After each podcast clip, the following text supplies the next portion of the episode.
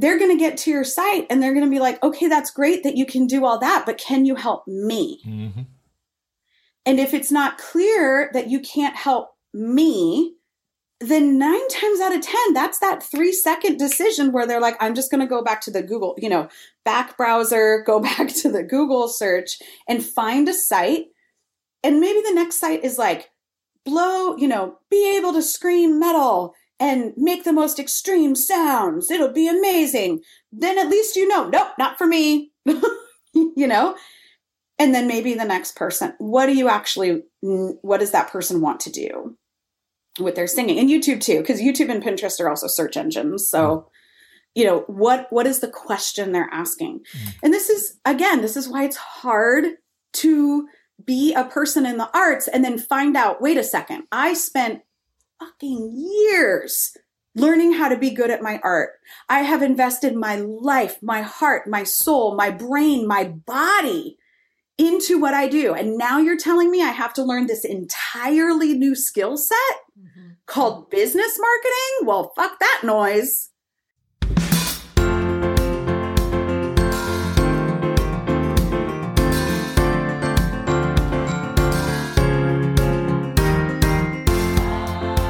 This is A Voice, a podcast with Dr. Gillian Kayes and Jeremy Fisher.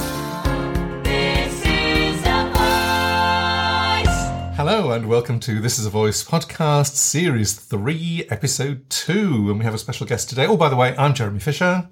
Gillian Kayes. Dr. Gillian Kayes, and we have a very special guest today. Uh, this is Michelle Markwart Deveaux, and she is the owner of Faith Culture Kiss Studio and the founder of the Speak Easy Cooperative.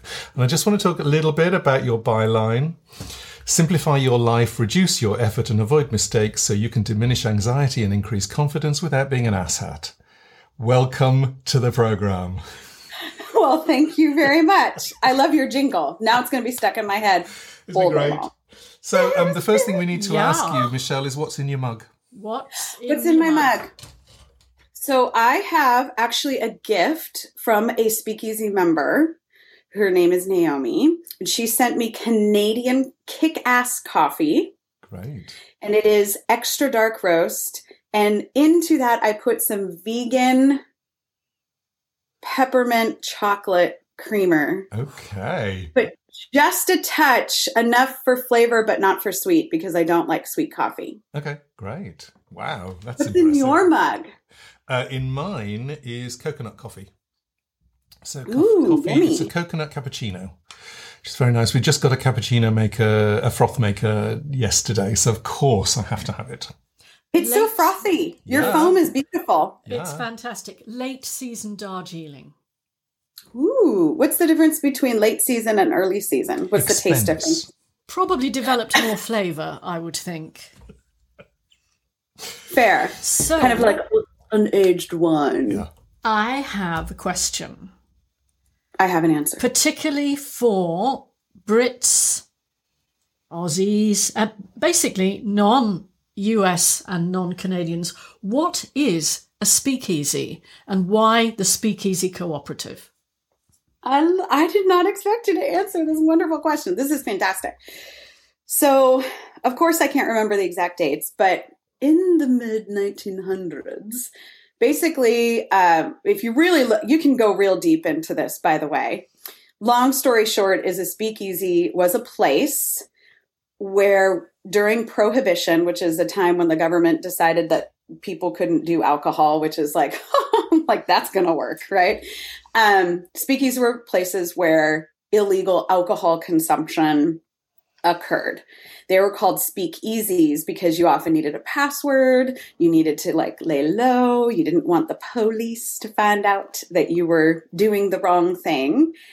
Um, and so that's what they literally were. But culturally, they wound up becoming kind of these locations where business people, some evil and some not so evil, would come together and make decisions about their own lives. So it's very, it's quintessential United States bootstrappery, um, which is neither, I mean, that's a whole other discussion, but um, it was a place often that represented people from all backgrounds coming together, people from all ethnicities and races coming together and kind of fighting against the government in terms of how they were making and selling and sharing illegal goods. Okay. So, you know, I just thought it would be a great name because there's also the double entendre of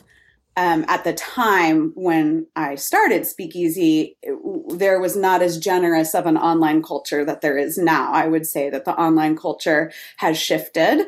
I um, I do think that Speakeasy has something to do, like our group, Speakeasy Cooperative, has something to do with that. And um, you know, there's that double entendre of like speaking easy, like saying your piece, being clear, being kind and respectful while having difficult conversations or conversations about controversial things, which is what happened in speakeasies. So that's kind of a little snapshot of what a speakeasy is. Yeah. And we should also say that um, one of the ways that we know you is that you've actually coached us. Yes, you have mentored you us business wise. In Aww. business, which has re- mm. been really fascinating and has had so many knock on effects, mm. all of which are good. That's great. Mm. So we're going to. I mean, I'll take that any day. Yeah. Thank you for saying that. You guys are fun to coach though too, because I think because you were early on in your thinking about what you do as a business and a service, I think you're already so many steps ahead than some uh, people that I get to coach mm. in terms of like, I don't have to convince you that this is a business. It's mm-hmm. more like our coaching conversations get to go to the third and fourth levels of those things very quickly because I'm not trying to like convince you that it's okay to market or convince you that selling is a thing that you have to do or you know it, we get to get into a complexity that I very much enjoy. So I enjoy coaching you. Come back anytime. Thank you. Um, I want to just share with some people who may not mm. know exactly what you do and why yeah. you do it. Um, mm. What is the thing? I mean, no, I'll I'll rephrase that. The thing that I notice about you is, first of all, unashamed. Music is a business.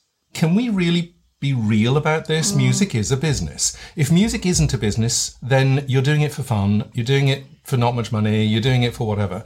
And I mm-hmm. think that there's a real dichotomy between the idea of being an artist and the idea of earning money. 100%. percent mm hmm And I think it's one of the areas that you cover so well, which is to help people understand that they're in a business to start with and then help them build it. So, what are the things that you notice about people when they come to you and they mm. don't quite know where they are or what they're doing, but they want to improve? What's going on? I think mostly it's interesting because mostly people, I mean, like you read the byline of the Speakeasy Cooperative a little bit earlier. I think most people start just being overwhelmed, overworked, and feeling underpaid, mm-hmm. right? So the the problem that we want solved is how do I survive when I how do I survive? And and how do I shift from surviving to thriving? Um, another thing I'm seeing a lot lately is, you know, the pandemic completely changed the marketplace. Oh, yes. Mm. Completely. And, and when I say that, I, I mean, there's research being done about this. I read a couple, I read a couple studies in like the American Marketing Association and all of that. And like the British Marketing Association too. Um, where literally the way people's brains are approaching sales decision making is changing because of being online for so long. And now there's a different sales conversation and a different set of factors that people are looking at when they're choosing to buy things. And it's interesting because historically, especially in the United States, and I would guess also for UK, you can like uh, match up kind of these shifts in marketing and the way people buy with major worldwide catastrophic events world war one world war two the pandemic because it is a global event now that we're all interconnected via the internet And um, it's fascinating. So right now I'm getting a lot, we get a lot of people who are like, I need more students and I don't know how to market because the only way that they, like you were kind of saying earlier, the only way that they've gotten students before is by word of mouth. But if people aren't in the same room to talk about you, Mm-hmm. you know, then there's no word of mouth. And yeah, we'd like to think that the internet offers the same level of word of mouth, but it just doesn't inherently because of the system that it is. Mm. And uh, social media is a great place to get your name out there and to establish like your presence in the universe. But at the end of the day, is that testimonial real or is that testimonial something someone wrote up, put quotes on, and then slapped a first name and a last initial on, you know? Mm-hmm. And so it's when you're having those face to face conversations or those, you know, one on one conversations where you know and trust the person talking to you, that's when you can trust the word of mouth. So we're getting that in addition to the fact that from time in ad infinitum, all of eternity, that the arts are a very specific place in economics.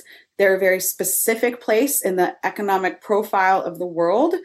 And they are always going to suffer from something called cost disease. Mm. And that is when a service will always start to cost more over time, but won't necessarily be in line with the demand of the need to rise that raise that cost. Mhm. So you you know, I think I'm going a little bit off on a bunny trail here, but that's what people come to to biz any business coaching really is I'm overwhelmed, I'm stuck, I want to make more money. I need more and I and that to me means I need more students because they're very much like one-on-one business model is what they want to do. Um and they're tired. I was going to say, I think there's something else as well, which is I can't work any harder. Mhm. There's only so Yeah, many hours in the week. Yeah. So, well, that's part of the problem with like a kind of a cost disease model Mm. and with these microeconomics is the only levers you can pull to make more money you cannot create more. A 30 minute i was just talking to my client and good friend liz jackson hearns of the voice lab in chicago.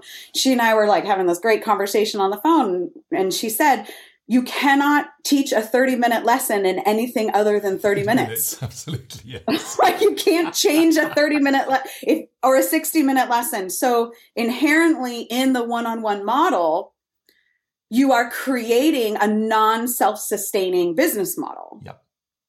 and i think sometimes we as voice teachers or service based any service based industry but voice teachers especially artists we don't understand that inherently our business model will not succeed unless we are very savvy Mm. about marketing that service model and then maybe diversifying revenue streams and all of that like it it is inherently going to be hard to run an independent voice studio simply because of economics Yep.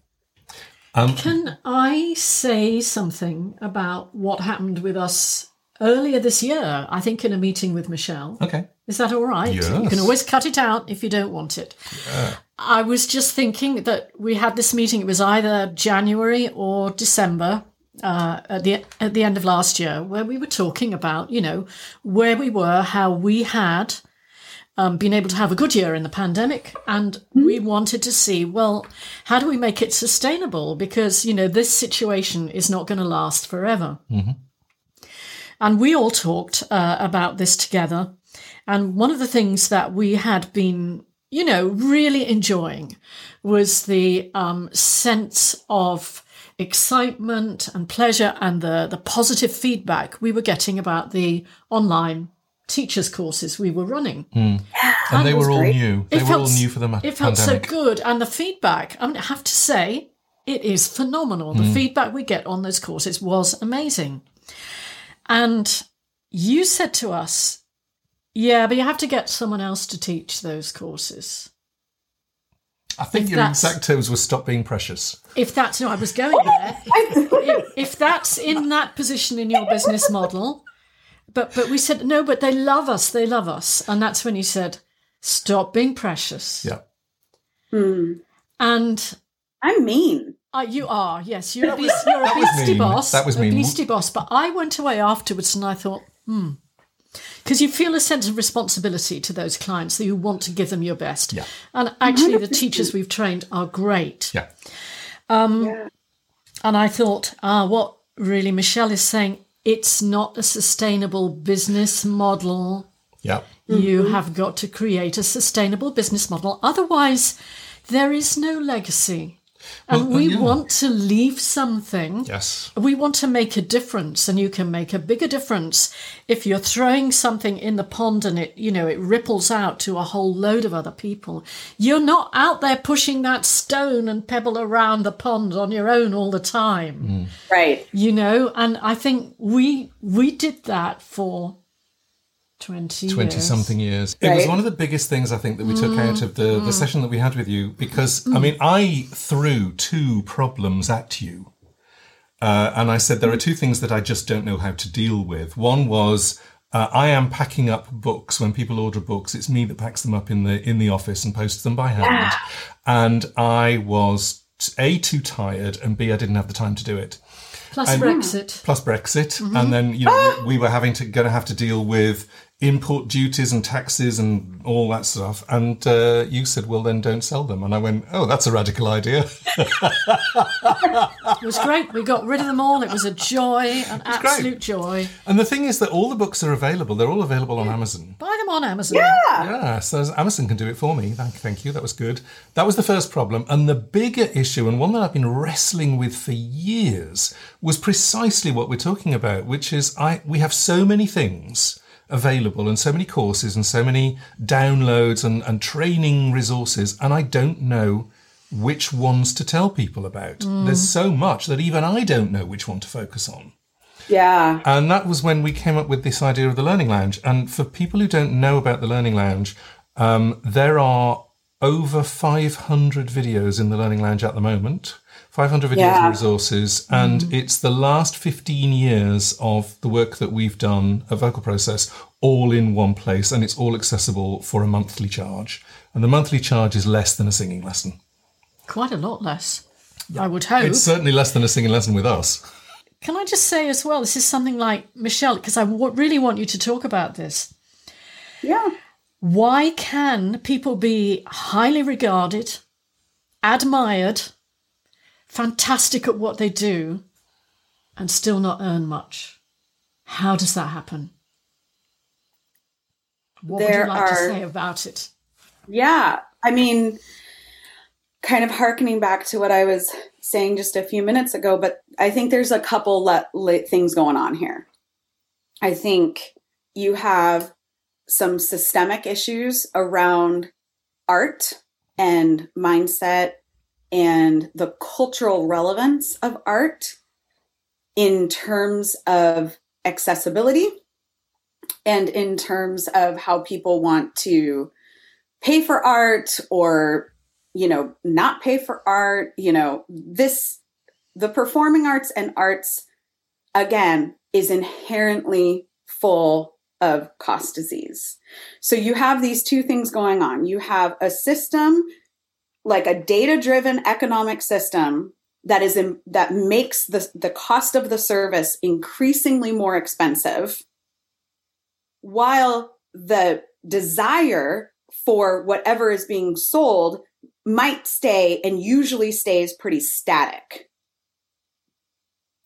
And so it costs more and more and more for someone to provide a service. It doesn't cost more to provide a good. You can always figure out how to make a good, like a product, for less money. You can always Six Sigma that thing. Six Sigma is a way that you make lean manufacturing, right? You can always come to a product and figure out how to reduce your pro- or increase your profit margin on it. But the only way you increase your profit margin on a service is by increasing the cost of the service, Mhm. Mm. which might not line up with the demand of the market. Yeah. So you get to a point as an individual where you're like, I gotta pay my bills. And all of a sudden, some money looks better than no money. Because Maslow's hierarchy of needs says if I can't feed myself, if I don't have water, if I don't have shelter, I do not feel safe. And if I do not feel safe, then I start making silly decisions. Mm-hmm. So you have this real economic problem in just the business model. And then you have this mindset that goes with it. Plus, then you have the myth of the starving artist mm-hmm. that there's some sort of like, if you're making money at this, you've sold out, which is you should be doing it for the love of the art kind of situation. And I'm I'm always like, of course I'm doing this for the love of the art. Like if you're questioning that, then maybe that's on you and not on me. And also you're probably just mad that I'm making more money than you. Right? So I think there's a couple layers, but it all starts with inherently you cannot create more time in your week. Therefore, you cannot create more capacity. The only way you can make more money is to sell more units of time for a higher cost more often. That's the only way to increase the profit margin. So you can be highly regarded and not make more money because it doesn't matter. You if you need to make a million dollars a year in order to sustain your business and your life, but you only have between the two of you 80 hours to sell, 40 hours of billable time, e- you're going to have that's going to be a lot of money for each of those hours. Mhm. Right? And then, and then expectation does not match.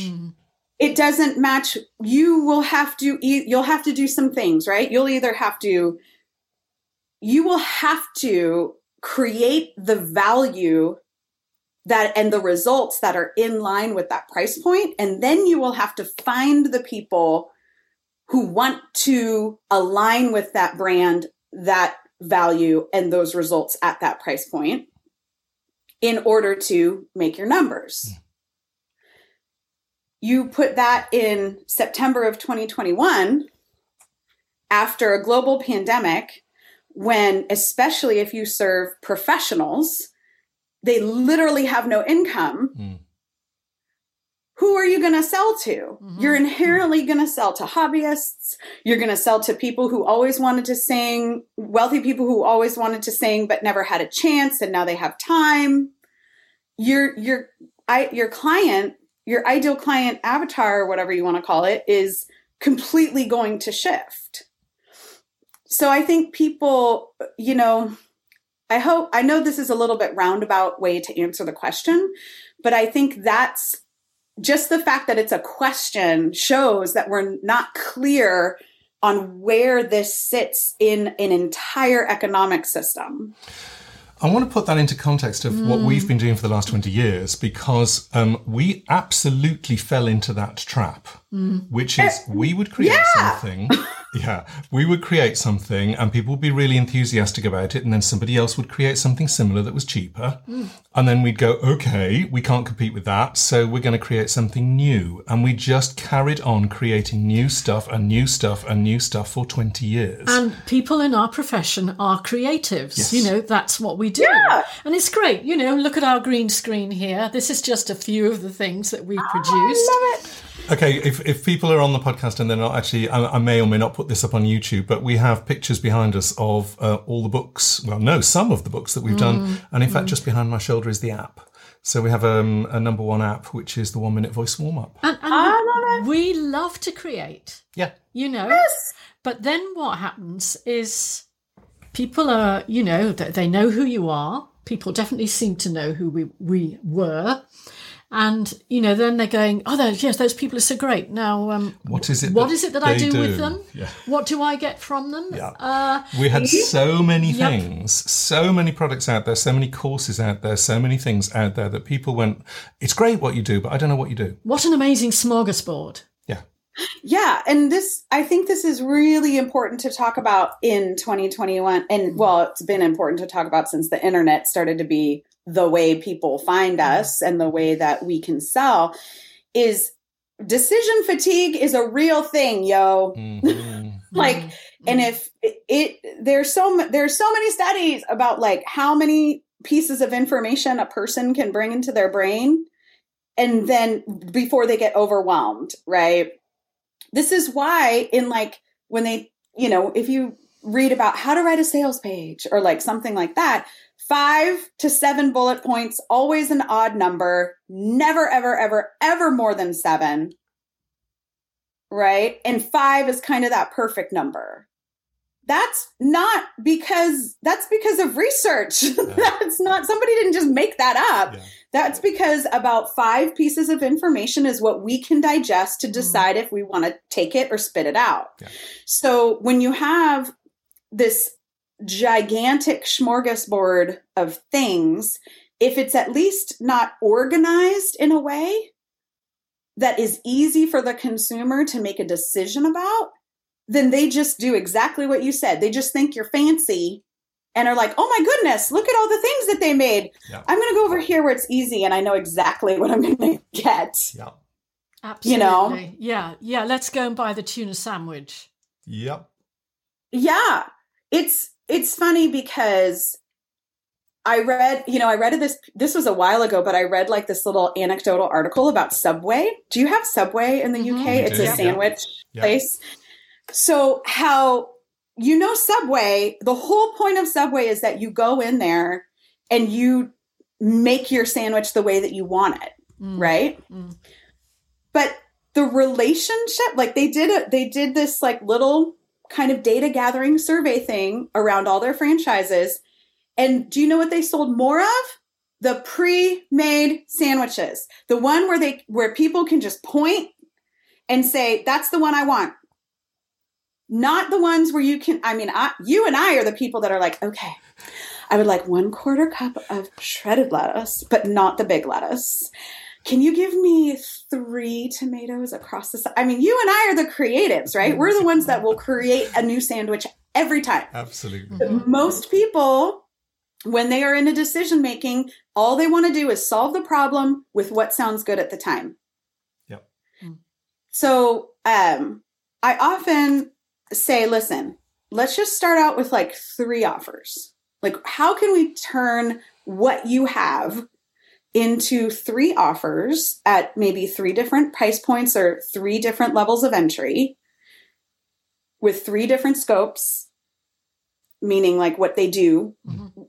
what purpose they serve, and then talk about the overall benefit for all of these, and then decide which one of these things is going to work best for the particular buyer. Mm.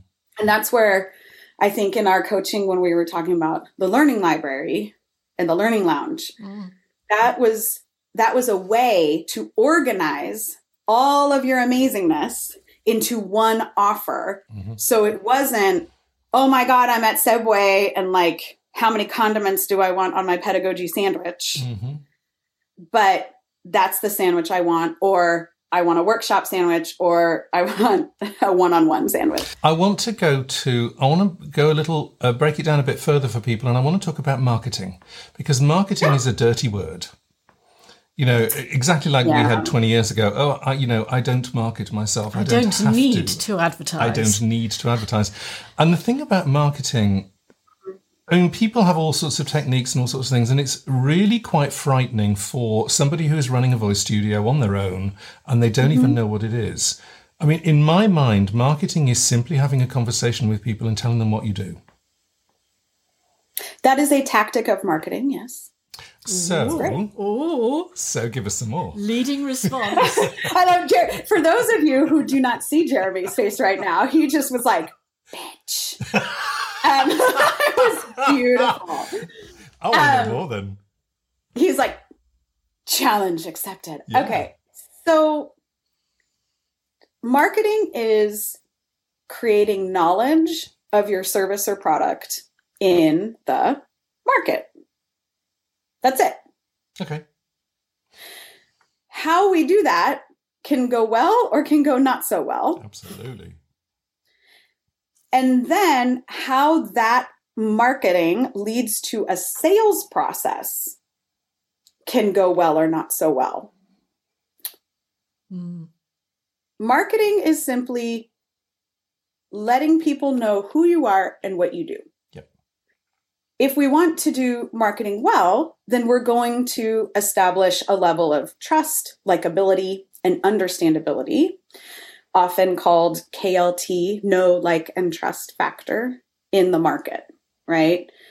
So that the marketing becomes how can I communicate the problems that I solve, the way that I solve them, and my philosophies and my business's core values and the way that I show up in the marketplace effectively so that people will enter into a sales conversation with me. Mm. A great way to do that, build KLT, get your name out there, establish trust and relationship is network marketing. Having conversations, building relationships, Mm. really solving people's problems in real time. Mm. This is personally my favorite way to market because I'm not interested in like, you know, like people will ask a question and then like, you know, someone will like drop a link, you know, and I'm like, I don't, that's fine. And I will do that occasionally. But if someone's asking a question, the best way that I can serve them and also show them what I can do and who I am is to just answer the question. hmm And then if it turns into like a, a coaching session over Messenger or something, then I have to be the person responsible enough to say, okay, now we're getting into like full on, this is taking some time and we need to do a deep dive. If you are interested in having a further conversation, now is the time to book Great. an actual session. No pressure. You don't have to do that. But I hope what I've given you has given you enough information to at least get started on your own. And then when you're ready to move on, you have the link. That's great, and it's about mm. it's a relationship. You're building a relationship, and sometimes those relationships work, and sometimes people just run, or sometimes the person who is talking to you doesn't actually want a relationship with you. Exactly. And that's really interesting when you find that out and you stop worrying about, oh, you know, what did I do to drive that person away? You did nothing to drive that person away. No. They didn't want a relationship with you in the first place. Yeah, and there's a lot of reasons why they didn't want that, right? Like, you know, I'm a, I'm really into believing the best about people even when they're an asshat. Because I I really think at the end of the day people are literally just scared to death that they're not going to be able to pay their bills. Yep. And they're worried about what everybody else thinks. They're worried about how they are perceived by other teachers, by other singer. They're worried about so many things. And, you know, part of that, I've said it before, but, you know, part of that is just because we literally put ourselves into a field where we're all getting judged all the time and people are telling us yes or no. hmm So that mentality crosses over into a business setting and it's not very helpful. It's not helpful to think you are always auditioning for everybody all the time hmm and that that person could reject you at any time. And that is both ways because here's the other thing too about larger brands. So a brand like yours, um, you know, I I humbly say a brand like mine is people will literally not want to work with us because they're afraid that we're too fancy for them. Mm-hmm.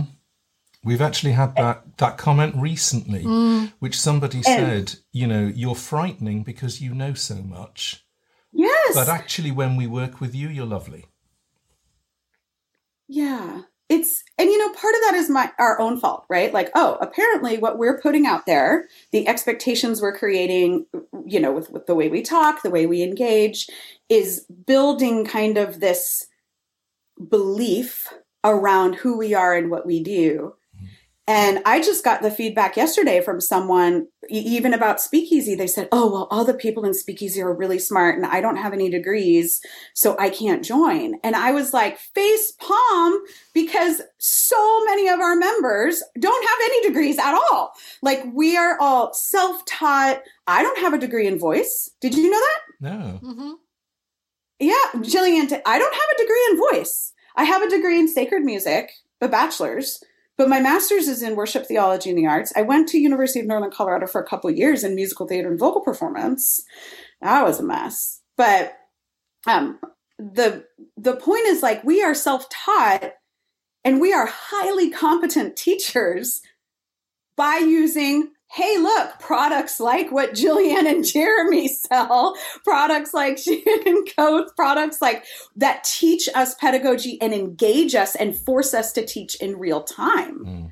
I mean, one thing that I really love about products like yours and offers like yours and services uh, outside of the academic situation is that it is so much more real time and it is so much more effective than a university education in terms of how to become a teacher. Yeah.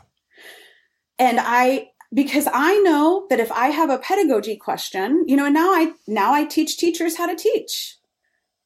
But when I started out, having those that access to a non-academic pedagogy environment, Mary Beth mm. got, you know, rest her soul. Mm having access to these things where I could bring a question about my 65 year old student and my 12 year old student and you know my vo- my male voice change student my female voice change student you know my professional student all of the different kinds of people and voices and issues that came to me i could figure those out in real time where you're not doing that in a necessarily in a university situation. You're getting kind of like one type of student. Yep. you know? And um that was totally like off on a bunny trail but it's, it's to the it's, it's, it's to the point of branding and marketing. It's an interesting one because one of the reasons i think that we have been so successful and also stayed at the top of the field is because we can turn on a dime. Mm. Yeah, hmm. a new piece of research comes in, a new piece of information, a new piece of knowledge comes in, and we go, do we do we go with that? Okay, yeah, that really makes sense to us. Okay, let's change what we do. Could we talk about the whole thing of transitioning to online teaching, which is something that many people were forced to do during the pandemic, and quite a few, so including us, are going, Yay, we love this. We're staying here. Finally, the world has caught up with us. And I know you've spoken about this, Michelle, and I understand quite a lot of teachers have made that decision. Do you want to say something about that? I feel a little bit vindicated, to be honest. um, that's awful. I'm, I'm, an awful human. Um, so I've been teaching online for way before the pandemic, right? as many other um, as many of my colleagues have. And i i feel like thank god somebody figured i'm like so sad that it took a global pandemic. I really hate that it had to take something so catastrophic to kind of validate um, this way this delivery model. But i'm i'm thrilled because that means that more teachers will get to teach people that they're good at teaching. Mm-hmm. And more singers and performers will find the right teacher for them so they can truly become agents of their own talent. I love that. Um, I'm so glad that it happened. Um, I think now that people have kind of caught up to the tech technology side of it, you know, they're the other good thing, good thing that um, being forced to go online did is it, you know, there were a lot of products and tech things that were kind of in creation, getting kind of clunked through that basically were like, we better get on the stick. and like, so now there's like a lot of technology you can use to do even greater things online if you so choose that. In addition to a changing pedagogy, because it is a different pedagogy, in my opinion. It is. Mm-hmm. Um, so I love it and I think it's great. I have a, so in my voice studio, I have both. I teach online and we are in a place where in the nation, where we're in California, California has the lowest caseload. My particular zip code doesn't, is very, there's a risk tolerance that I'm comfortable with mm-hmm. by having people in my space, not all people, but just a couple people a week. Um, and so I am going hybrid. And it's interesting because the I think I think the thing that's still everyone trying to catch up on is how to market differently. Because you if you want to stay online, you're essentially unless you decide to stay local, right? And you're like, I am a local online studio, you're going to have to market differently to a global market because 7 billion people in the world and then let's say 500 million of them want to be singers well i can guarantee you you don't want to work with all those 500 million people. So how are you going to find the version of singer you want to work with right? And that uh, to your point about marketing right is that's where it gets hard because the larger the pool and you only have your hours that you're selling right? Like you you have you are scarcity. You are inherently a, a supply and demand very low supply business. Yes.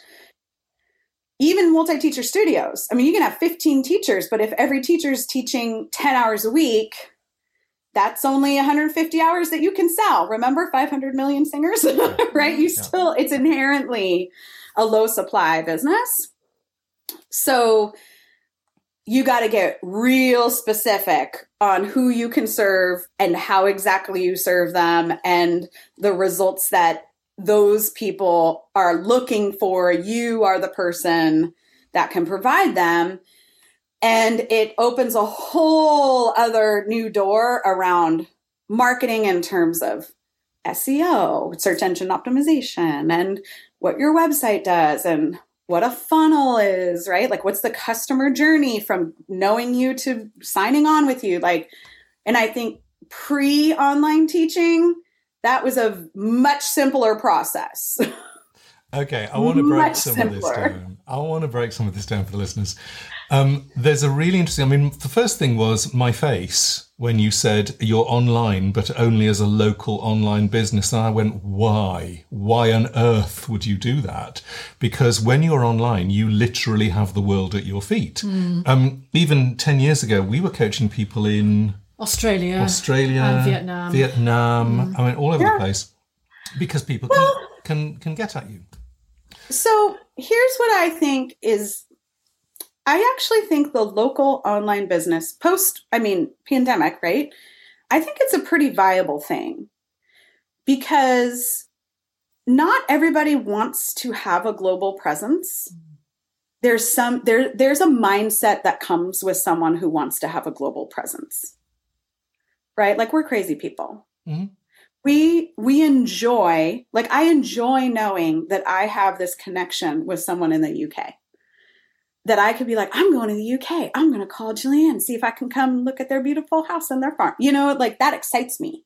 Where I think we have a lot of voice teachers, they're introverted, they're more small, they're smaller people. They don't want a global presence. They just want their 20 hours a week or their 15 hours a week. And that's okay. Mm-hmm. Having a micro business, and I would dare say a nano business, which is like less than six figures you're the only employee in you know air quotes employee you know you're taking it's all you that's 100% okay. And i think having a local online business is one where you say we serve the needs of the people who are not who are risk averse to in-person things but we want to have that perception of closeness and realness. I could still run into you at the grocery store and maybe you can create events, right? Like we're going to have a potluck at the park where that's a low risk tolerance thing to do.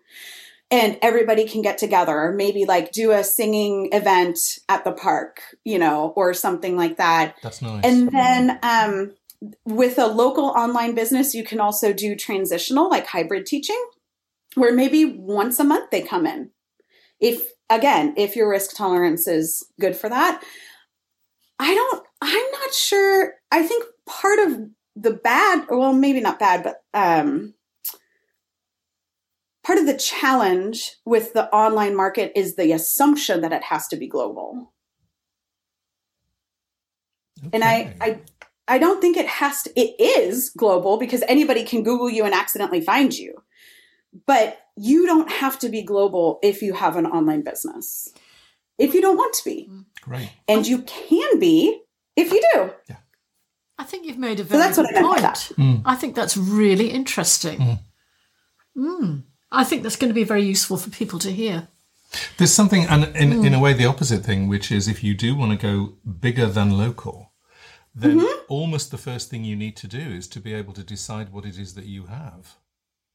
Oh my gosh, that's again, the larger the pool that you're talking to, the more specific you have to be in terms of like finding the person at this end of the pool and then that end of the pool and over there in this depth of the pool and because the people are all over the big pool. I think this is You one of the things that people get really frightened about when they are moving into a slightly bigger arena.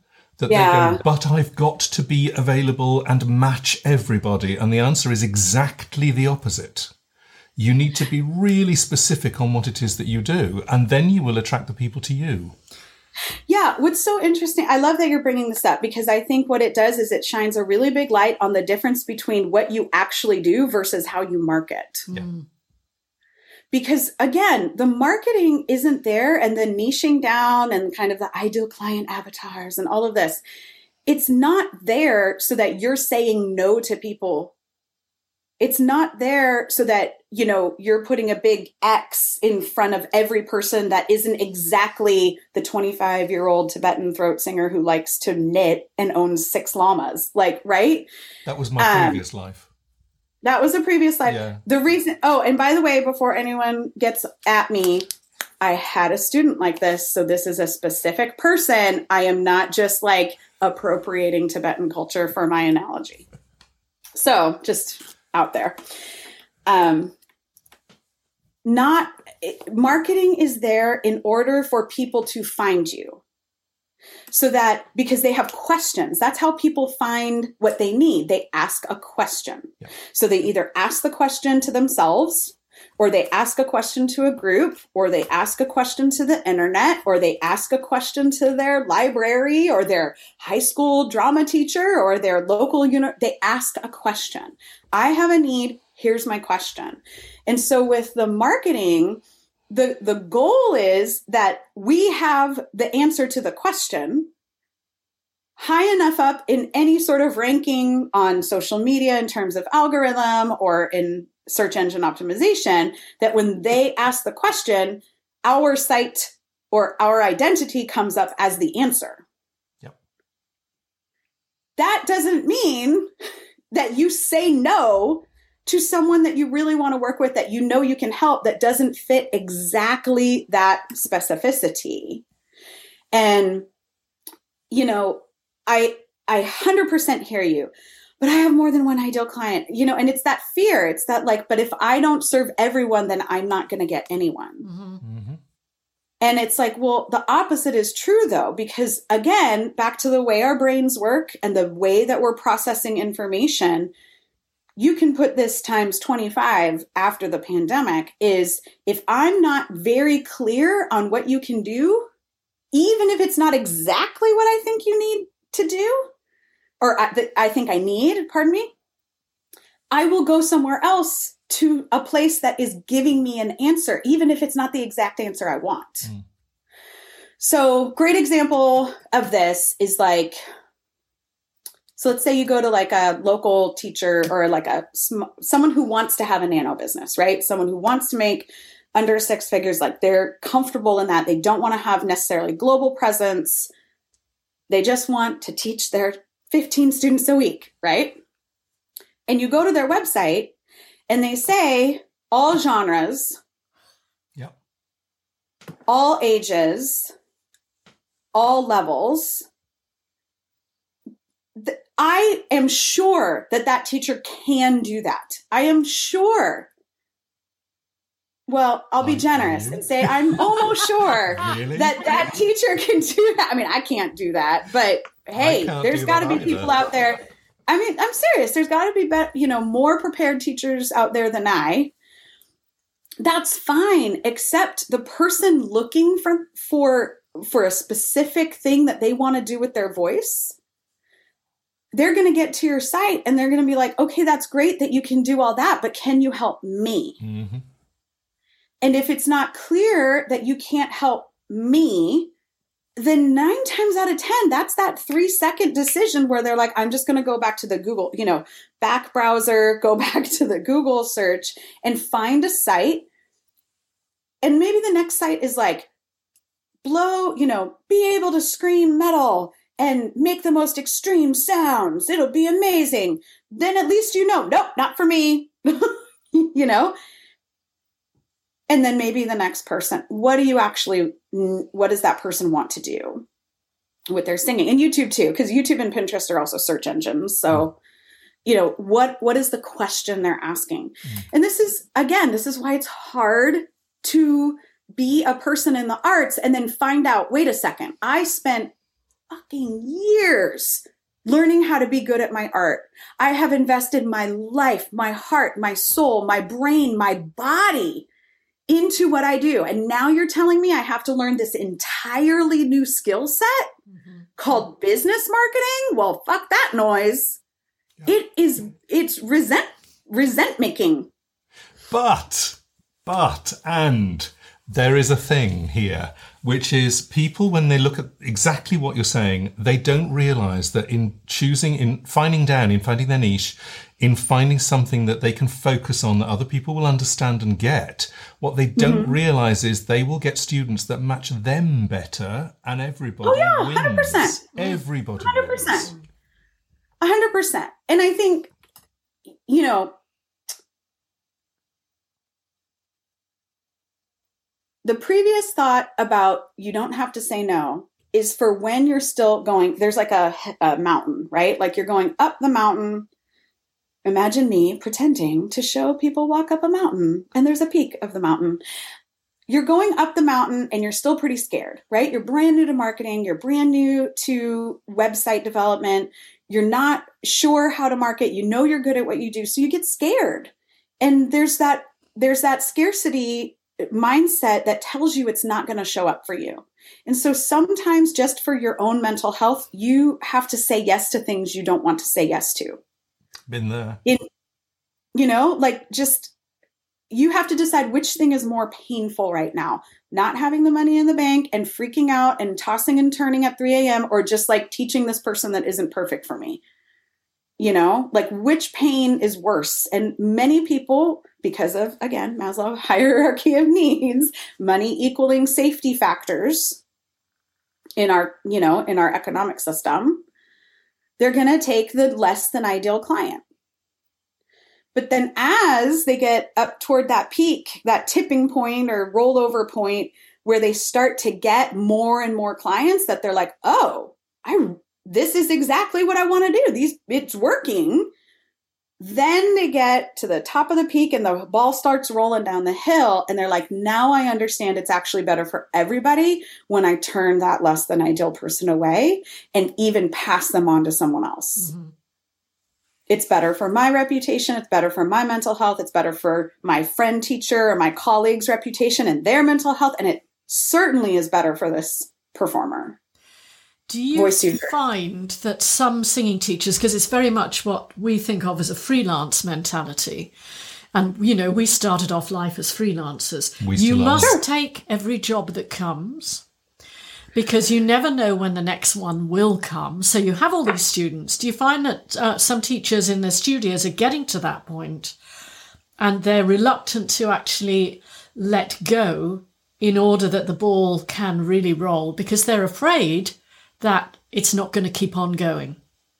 Oh, 100%. Yeah. Yeah, and and I think that's a very like that's a real fear. You know? Um because, you know, the problem with feelings is that they convince us that they're also facts. Mm-hmm.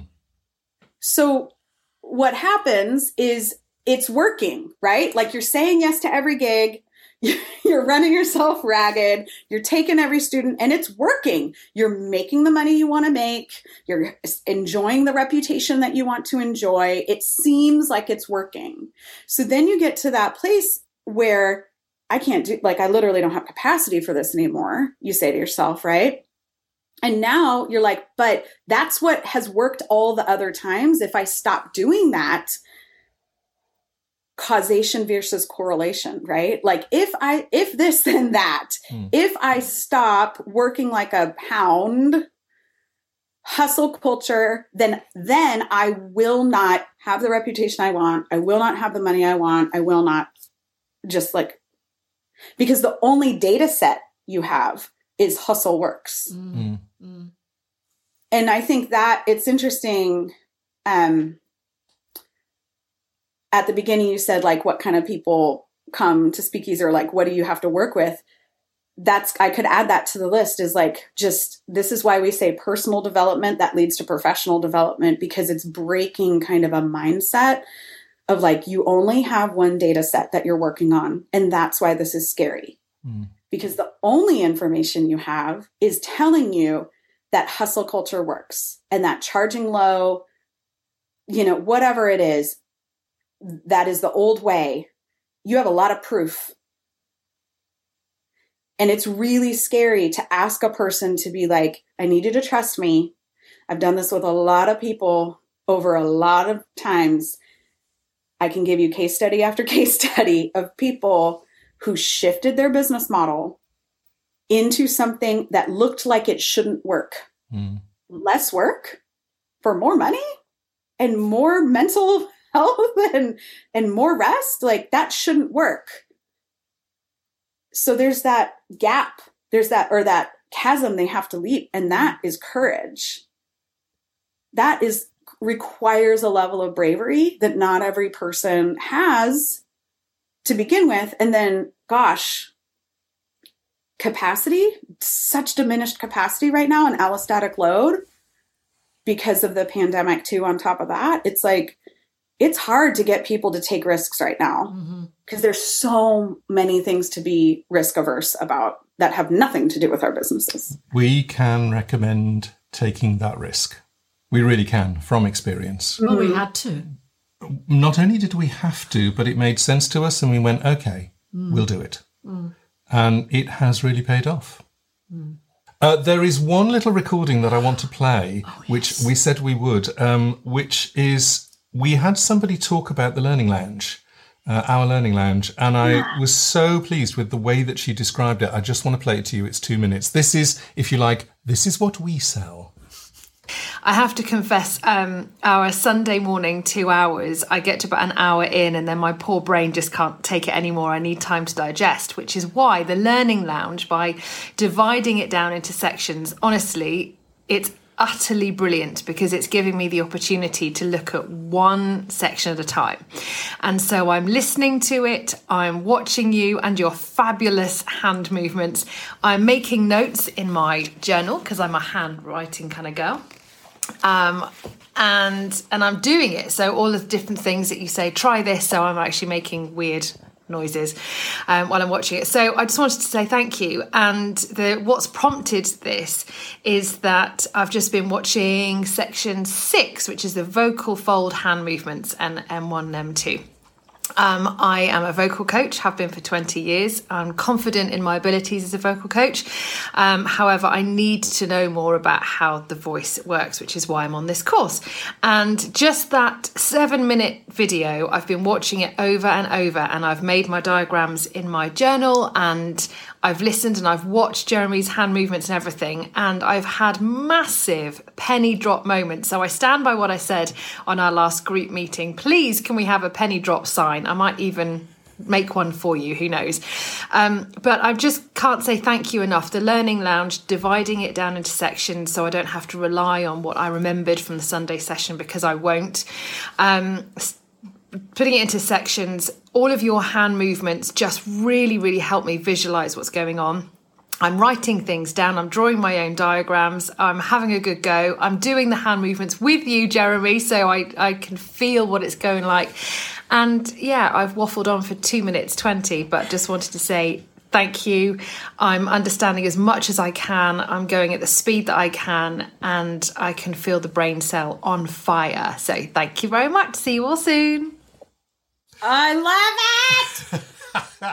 that was I, Joanna. I love that person. That was Joanna. And Joanna's on our accreditation program. And one of the things that we do when we do our, our live trainings is that we call, record everything and chunk it down so that those, those chunks then go into another section of the, of the vocal process hub.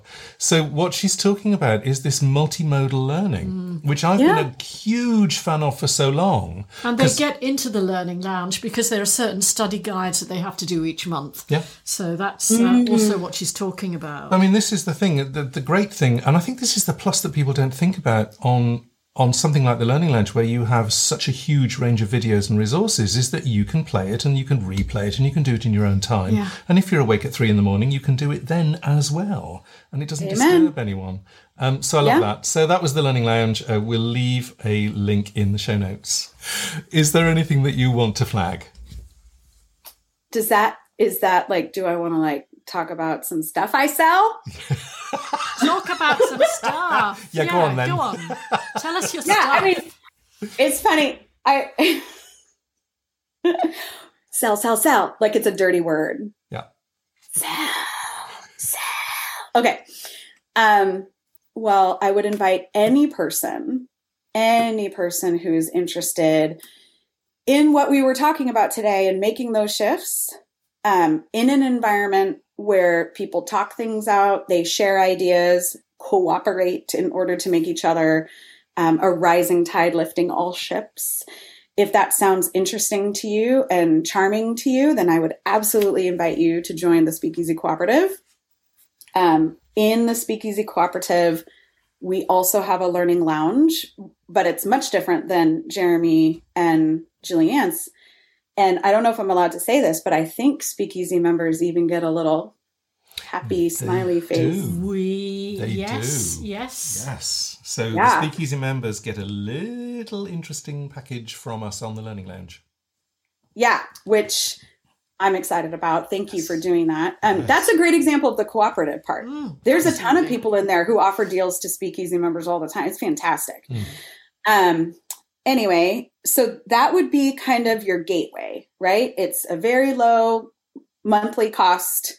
You can come and go as you please. And then there's lots of information about like where to start and the, the trainings to watch. And then we do, you know, three live events a month. There's tons of stuff in there. So much, it's a fire hose. You don't have to do it all. Hey, come for the training, stay for the love. That's what I say, right? Um, and then if you're interested in kind of really doing a deep dive on your business, whether you're brand new or you want to pivot, um, and you, this is any voice related business, not just voice teachers, but we have a lot of body workers in, in there. We have a lot of um, academics who have side businesses that are around performing. You might be interested in the How to Run Your Voice Biz Without Hating Your Boss program, which will start next year. And that goes from everything. Like we do everything in there. We help you do all of that. So it's like group coaching and training and all of that in a very small cohort. Um, and then, of course, there's one on one coaching that you can get at a reduced fee in the Speakeasy Cooperative. Um, but I do have some very limited slots of one on one coaching. And I do have plenty of people actually in the UK, and they just drop in every once in a while, and that's great fun too. So um, we are here to help you to answer questions. Also, if you're not ready to make an investment yet, Faith Culture Kiss Studio for Voice and Acting Facebook page, my blog on the speakeasycooperative.com. There's lots of, um, oh, you should, I always forget this. You should sign up for my newsletter. And that that is always me just kind of throwing some nuggets out there to help people out with their business as well. So thanks for that. That's what I'm selling today. What are you selling today? Well, we're going to put all of those links in the show notes so that Oh, you. all you need to do, all people need to do when they listen to the podcast is go to the show notes and all the links will be there.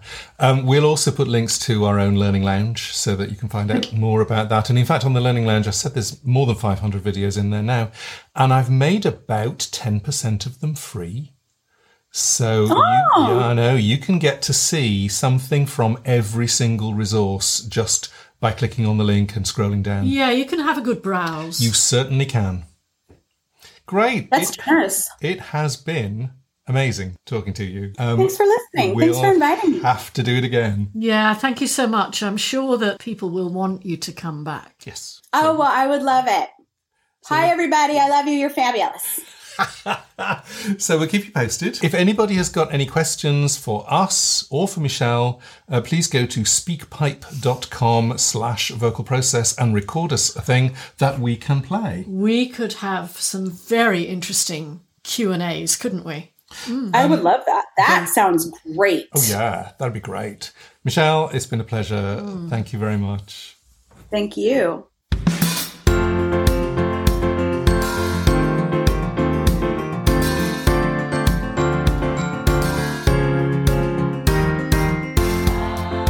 This is A Voice, a podcast with Dr. Gillian Kayes and Jeremy Fisher.